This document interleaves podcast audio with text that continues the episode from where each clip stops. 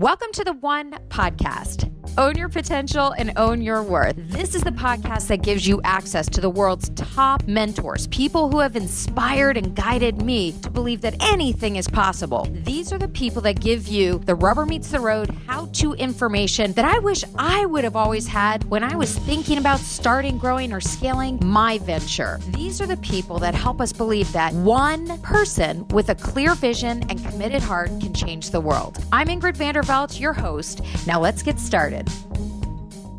Hi, everybody. It's Ingrid Vanderveldt here, here with the founder and CEO of Womanars, Tildy Guajardo. Tildy, it's so great to see you. Thanks, Ingrid. Happy to be here. It's great to have you here.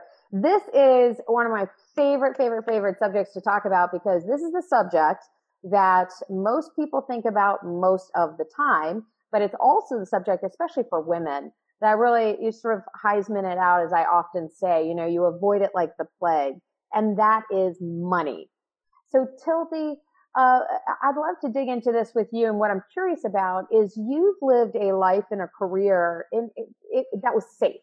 You know, you were in the army and then you went to Southwest Airlines and then you took everything you owned and you put it into Womanars and basically jumped off the cliff and prayed to the Lord that the, you know, your parachute or your wings would grow on the way down what I'd like to hear, and there are so many people listening, watching, or reading this that if they haven't done it yet, they're thinking about it and they're like, how did she do it? You know? And there are people listening, watching, and reading this who have done it and they're like, this is the scariest thing ever.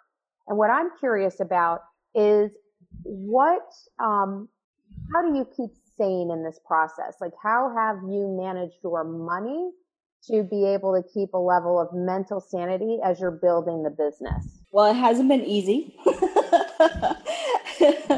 I mean, sometimes, you know, you question, I question myself um, often, but again, it goes back to having those practices that, that I talk about all the time to be able to to recenter and realign myself and remember why I'm doing what I'm doing and how much I believe in it, how much I believe in myself and to look back at all the things that I've already accomplished. It's like you have to become your your your own cheerleader.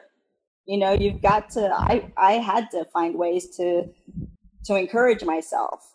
And we can all do that by simply looking back at our past and to see what we've come through already and what we've done already, how we've used our talents, our gifts, our skills, and, you know, um, done all the things that we've done. And so for me, my why, again, has been critical in staying staying true to the mission of Womanars and what I'm doing, um, not only with Womanars but with other projects as well, and really staying focused on why I'm doing it. Because I think one of the one of the biggest things that I that I had to learn, Ingrid, and possibly a lot of other people, I know a lot of other people have learned the same thing that I have, is when we focus on money or the lack thereof, we simply create more of that so if you're looking at, you know, a bank account that's that's that's half empty, then it's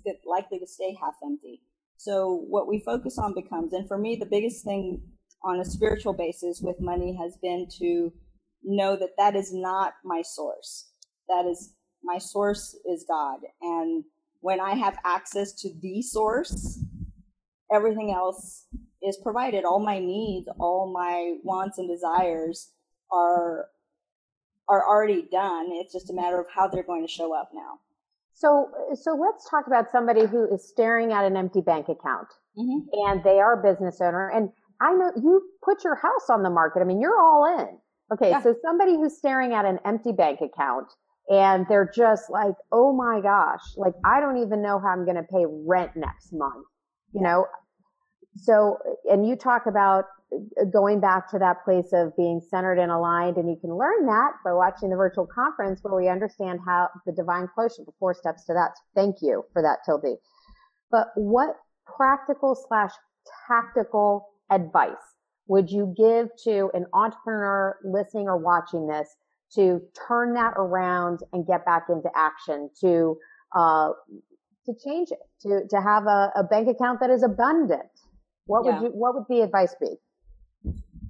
Well, the first thing that I always tell people is, and I've done it myself, is really take a look at where you are and why you're there.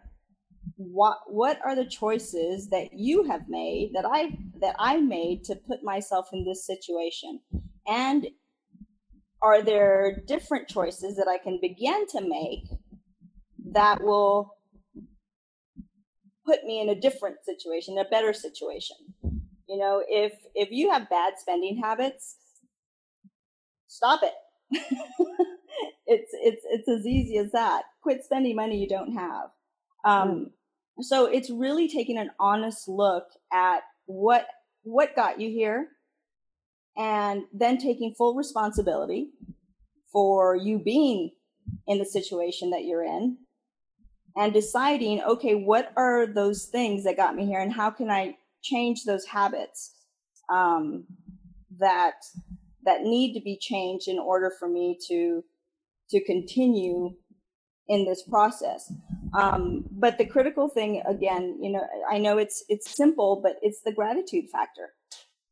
It is being thankful for for being in the situation to be able to choose where you want to go next, because you can always choose to go back to a job if that feels good for you you know but it's it's making those choices that resonate with you and and really looking to god as your source um, and not focusing so much on what you don't have but on what you do have mm.